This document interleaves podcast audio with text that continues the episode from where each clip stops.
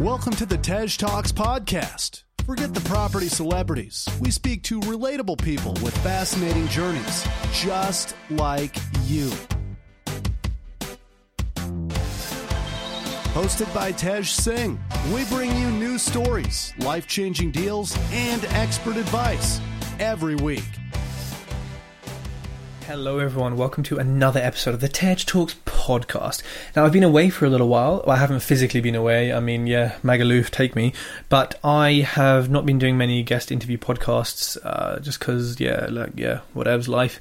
So, I'm back on it. I have just recorded two right now. Uh, one with a communication coach, and that was incredible. And one with a developer or investor who started off doing a lot of buy to SA stuff, which actually got him financial freedom a lot quicker than the usual buy to let route. So that was a really different and interesting discussion, which gave us a few different points and opportunities that beginners may look at and say, huh. Maybe I should do that instead. And then next week I've got yeah loads of epic epic podcasts with people you've never heard of and people you've hopefully heard of and yeah a real big mix. And obviously you may or may not know, me and Uncle James from the Property Duo series are launching our own networking event. So I've just finished off at PPN Knightsbridge, uh, and you know this is kind of what this podcast is about. It's not about the event; it's more about the lessons learned from the speakers, as as the title and whatnot show you. But we've just finished that event. Uh, we've had a good two two years there. Me and Pippa. I mean, obviously most of it has been uh, in lockdown, which is you know great. Just cost us money, but you know it is what it is. And uh, yeah, James and I are starting our own event called The Property Event. The Property Event. Another one.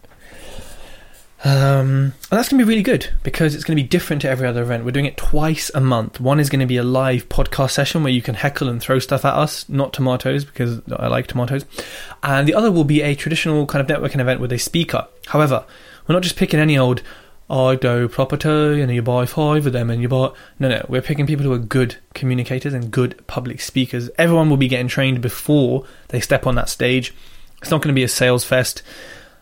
It's going to be awesome people there 50 to 80 people twice a month, and it's going to be in London. And listen, all these property events, you know, in their shitty little basements of hotels, yeah? No, listen, I'm sending for all of you.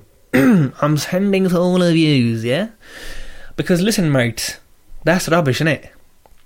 We're gonna the venue we have is fire. When I say fire, I mean it's so hot that it's just you're all gonna walk in and be like, "Nah, is this actually a property networking event? It's not in a basement. It's not stuffy. The chairs are actually comfortable. It's mad hipster." And there's some really nice food places around it as well. So, who wants to buy me dinner? You can. Uh, sugar daddies. So, the venue's fire and you know actually because the venue's so funky and got so many different uses the way the event's structured physically and then also actually just the kind of general structure and timings and agenda is going to be totally different. And we've got you know a, a ten person limited mastermind that's going to happen about an hour before every networking event. Uh, so yeah, let us know if you're pre interested in that. But look.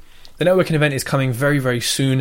You know, London, I don't know what's going on, obviously COVID, but I just noticed there's a lot less networking events in London. I don't know if I'm missing something, and maybe it's just COVID and people are still kind of coming back from it.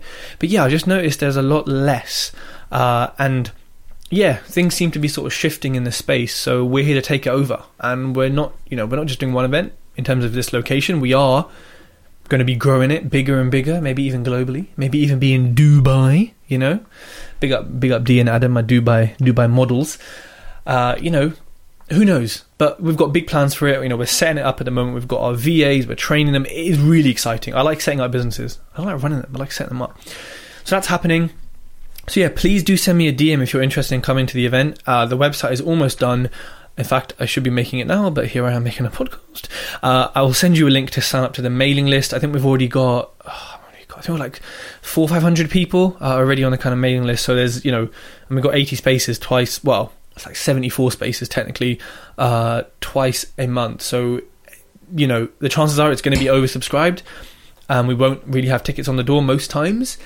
Uh, so yeah, please do get in touch if you want to kind of be on that list or, or, kind of look to join our annual membership. But look, it's all early days, but we're getting there, and we hope to start in September. So uh, now I've said it, we bloody better. Let's talk about last night's event. So we had two speakers there, two very different speakers. You know, you've got the wild, unfiltered J. Anthony Howard of 18 years of property experience, who you've heard on my podcast, and you have Kaz or Kazim or Property by Kazi, who is the romantic developer, who brings the source, who's calm and collected. And they both do different things. You know, Kaz does refurbs, to put it simply. He he takes a property the whole way. Jay does not. He tends to get it and flip it. He's a trader, so he doesn't tend to build things out. It's more like adding value and then getting rid of it. Both have their merit and both make a lot of money in very different ways, and both have different skill sets that suit them. But because these speakers are both so different in their communication, how they come across, I think it made a really good event because, you know, it, it, they were both they just they just added such different vibes to the room and said it in such different ways and everyone loved them both you know and they had so much to offer within their respective kind of uh, approaches to property. But one of the really important things and uh, what i want to share with you today is, is a few of the lessons from them. The first one is multiple exit strategies. Now you know this. I've told you this a million times right? Your deal has to have different exits. And and the best way to secure multiple exits is to do your due diligence and buy good deals in good areas, but also, and I suppose this is another point, is to make profit when you buy. What does that mean? You buy it for 100. You get an estate agent round or you know that if you listed it as is today, you could list it for 115 and probably get 115. That means you've made profit and equity on purchase, right? Because if you can't be asked, you just get rid of it. There's your profit. But obviously, if there's profit in it as is, that means there's profit in it when you're finished the refurb, even more. It means there's profit in it when you've got planning, even more. Because you've already locked it in from day one. Now, this is a big, big thing, and it's something, you know, when you rush into property and you don't get yourself educated properly and don't have the confidence, you won't, you know, kind of buy the right. I mean, it's never a perfect deal, but you won't buy the right deal and you won't secure profit at purchase. Because I suppose you look at it from a safe perspective. You bought you bought the property. Something happens in your family, you can't do it. You need the cash for something else. You are changing investment area or approach, but you're like, oh god, I have to do this refurb to actually get the profit, or you know. It's nice to lock that in from day one, right? It protects your investors too. You know, if they're giving you 100% of the funds, well, you've you've got equity, you know, you've got equity and profit on top of that that is kind of security because if they repossess you, then they're getting some more money back potentially, or at least their money back. So, you know, getting BMV deals is actually something you should be talking to your investors about and how it can, in certain situations, you know, help them because there's there's money in this deal already. But having different exit strategies, you know, you're going to sell it, you can refinance it, you know, can you put it back in auction? Do you have to sell it on the open market? Could you sell, you know, a ready-made HMO? Could you sell it to an investor? on a yield calculation or a per room basis. You know, you bought a block of flats. Well, you know, you're going to title split. Are you not? You're going to make it into maisonettes. You're going to make it into mini HMOs. Are you going to? What are you going to do with this? You're going to sell them off. You're going to sell some, keep some, and use that valuation to get a, you know, use that sales figure to get a really nice value on the others. Refinance it at top end, and you know, there's there's so many things you can do, right, in so many different ways that, you know, I, frankly, I think it's stupid to not have multiple exit strategies. Now, I'm not saying they all have to be profitable. I'm talking about exit. You need to be able to get out of this deal, and I don't know, at the very least, you know, recover some, you know, recover most of what you spent safely, right? And you know, it, like I think there's, there's there's an ideal, right? You make money on profit, you make money after planning, you make money after this, you make money after that.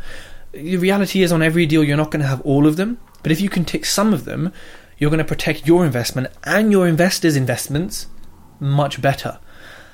And who doesn't like a better deal and more profit? I mean, I think that's everyone. You know, the last flip I purchased, uh, I could have made, oh, what was it, 10 to 15 grand if I'd stuck it on the market. And in this market, I reckon I could have made a little bit more. That's doing no work. So you know, that was a bloody good deal. And at the end of it, of course, there's huge profit and there's profit after this and that and, you know, solving some issues. And so actually, that ticked quite a few of the boxes. But I've had deals before where it's like, yeah, this ticks two out of three or one out of three. And it's like, okay, but we've still got multiple exits. And I've had to use them before. I've been downvalued and I had to sell. Or, you know, I just couldn't, I just didn't like, I can't what it was. One of them I sold, um, again, probably because of a down value, actually. Yeah, it was down value. I had to sell it and there's some I've kept because it didn't sell, you know, because I didn't do the refurb well. And this is why I say to you people, go do my freaking e-learning, learn how to do a refurb properly. Um, and I had to keep them, and they left in pff, like twelve grand. I didn't want to leave in twelve grand. That's not me. That's the reality. But I'll actually tell you that, unlike your favorite um, property trainers. So that is super super important. Is multiple exit strategies, right? And if you're starting out, you're thinking, well, hold on a minute, what's all the exits? You need to find out what the exits are, and of course, it will vary from deal to deal. But there's obviously the general few, you know, refinance, sale, auction, sell it to an investor, blah blah blah. A lot of those are kind of the same strategy, but the same exit, but in a different method. So, what was the next thing I learned? The next thing I learned is that, and not I learned, I know this, but you know the people who say, Oh, there's no deals on Rightmove because if it goes to Rightmove, then it's too late. I'm a bad man. I'll speak to the agents in it, and they give me the deal straight away. No, you're not, man. You got one agent who calls you, it's your uncle. Shut up. You know those ones. I, I, I don't go on Rightmove. I get all my deals off the market. Listen, speaking to Kaz, yeah, and he bought a deal on Rightmove. Now, listen, it had been on Rightmove for six months. I was embarrassed. Yeah, why didn't I find it first? Yeah, that's what we should have all felt in that room. Was like, it's been there for six months. It's been there for six months on Rightmove. Now, of course, that actually plays into it, right? Because there's motivations and you know, the, motivation of the of the seller changes and you know whatnot over time or, or sort of become stronger. But it was on Rightmove for six months, and I can't remember the exact number of profit, like amount of profit, but it was six figures and then some. I think it was like 180k. So now, when someone says to you, "There's no deals on Rightmove," and there's 180 grand of profit there for, you know, I'm not going to say it's straightforward, but eh, he wasn't building a mansion and he wasn't doing some crazy new build listed area conservation madness. It was a, it was a refurb, which you know for him he, he's great. He manages it. It's great. And for a lot of you, you're the same. You can manage a refurb and you can do it really well, or you can learn how to do it really well. But that was on Rightmove and I've spoken to you know people who've done new builds actually. Um, Mac and Berg, Jamie and James, uh, you know they found a site on Rightmove and they built three bungalows at the back, I think, and basically knocked down the house and rebuilt it, and and made you know again six figures, you know like good good deals, and they were like, yeah, it on Rightmove. And actually, they said that no one was even looking at it. So sometimes you get these deals and you think, no, hold on a minute too good to be true. And you know, sometimes it is. People will try and trick you. Don't get me wrong. And yes, it's always good to get off market deals and be direct to agent and be buddy buddy with them and go for shisha with them and all that shit. But at the end of the day, the deals are online. They are for for, for most kind of strategies. They're online. You know, you got to look at agents. You know, they'll mislabel stuff. Like Jay's looked at stuff like this. They'll mislabel it as you know a two bedroom apartment when it's actually the whole freehold, and there's two two bedroom apartments, and then you know what I mean? And and some people won't investigate that further. They'll just say, "Oh, they're bloody selling a two bed for that much." Oh, forget it. Next, I've done that before. Who knows what was hiding behind that? Rightmove commercial. They might mislabel stuff and put it in there when actually you're like, that's definitely not that. And less people look at that, right? Less sort of run of the mill homes under the hammer developers look at that. So there are deals on the open market. Uh, there are great deals to be had on the open market if and th- so this is the next thing that I learned is if you know how to add value. Now Jay is very very smart at this, you know. So Kaz does this quite primarily through say planning and then building it out. So conversions, loft conversions, basements, um, you know, converting houses into flats. Jay does the kind of pre-stage where he'll get the planning, he'll get the uplift, get the permitted development, unlock something that someone else hasn't, short leases, legal issues, whatever it is, and then sell it on. But what what I really really like about Jay is how he spots these. You know, he he bought a wall in Fulham, literally a wall, um, for nine grand. I think, and it generates seven grand a year, or it used to. But anyways, he's doing some funky stuff with NFTs on this wall and art, and it's just you know stuff that you'd think, huh? What the? Oh yeah, that's really smart. And he does this all the time. Whether it's buying a commercial unit and you know getting better covenants and leases in place, and that's it. Boom, the property, you know, the value's like then gone 1.8 times higher. And I think, you know, being able to notice opportunities like that are, yeah, um, they make a big difference. Um, because if you know how to add value, right? Like for example, if you if, if you're a solicitor listening to this, share and you know when you see a seven year lease on something and it's got this, that, and the other, blah, blah, blah, or there's some you know dispute with the neighbours or probate, whatever you were going to understand it, and I'm going to be like, um, can someone read understand this for me? That is your opportunity, right? Like you know how to fix that. That is your value that I cannot add until I understand that. You know, if you're, you know, I don't know, you you're a surveyor and you go to the house and you see heavy subsidence and all this stuff, but you know it cost X amount to fix, or like actually, it's not even subsidence; it's just cracks in the render. Why is everyone getting scared? Or it's just you know the guttering is leaking into the floor and washing it away, and it's just you can make money on things like that where others cannot. So if you have a skill like that or a job like that, use that. And if you don't, what's your excuse? Learn it. You know, because yeah, Jay's been doing it for 18 years, Kaz has been doing it for a while, but they started off not knowing what the hell they were doing. You know, they started off being like, well, "What does that mean? What do you do with that? How do you how do you convert into flats?" But they learned, and so it's on you to learn, and I think that is really really important. So yeah, and you know, I've said this on my Instagram videos, and I've said it for a while. It's like look for the other the other ways of adding value. You know, we're all kind of uh, fixed or fixated on you know the refurb, which is fine, and it's a great way to add value if you like working with builders. Which fuck me, who does? I think they like working with themselves. But there are so many other ways in property you can add value for potentially less work and stress and headache. You may make less, you may make more, but there are so many different approaches you know, and strategies. And this is why when you start out, you can get a bit lost because you're like, uh, which one do I do? And sometimes you know, it's nice to keep your mind open to, hey, okay, well, this is, you know, a shop, you know, what's it called? Shops and tops. It's got shop at the bottom, flats above it. Hmm. What different things could I do here instead of, well, I do HMOs, so it's going to be a HMO. You know, I do flips, it's going to be a flip. There potentially is something else you could be doing, and this is what they both look at in different ways. And of course, having a team of professionals, you know, planners, QSs, builders, whatever it is around you, you can really mitigate that risk and ensure that actually, yes, whilst you're looking at these different approaches, which you're not going to be an expert in all of them, at least you had the experts around you supporting you, clarifying if your idea here can work. So, those are the main lessons from the last event that we had. It was a really, really good event. Uh, if you missed out, sorry.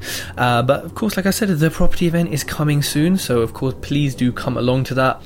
But I hope these lessons got you thinking because I could see on people's faces in the room that they were thinking. And the conversations we had afterwards, you know, because we were at the bar till like midnight. My dad was doing the photos. He was at the. He texted me say at two thirty a.m. saying, "I've just got home." I was like, "But my guy's more lit than me, sitting there having a drink." Um, but you know, this got people thinking, and it definitely really inspired some conversations about, huh, should I be doing what I'm doing? Do I want to do something different? Or, hey, what could I be doing starting in property? So, yeah, like I said, send me a DM. I'll get you on the property event waiting list. And I hope to see you and meet you soon. Also, my second book has been out. So, yeah, Behind the Bricks on Amazon. 43 property investors are sharing everything. So, go get it. Amazon. If you like this podcast, connect with Tej on Facebook, LinkedIn, and YouTube for more great content.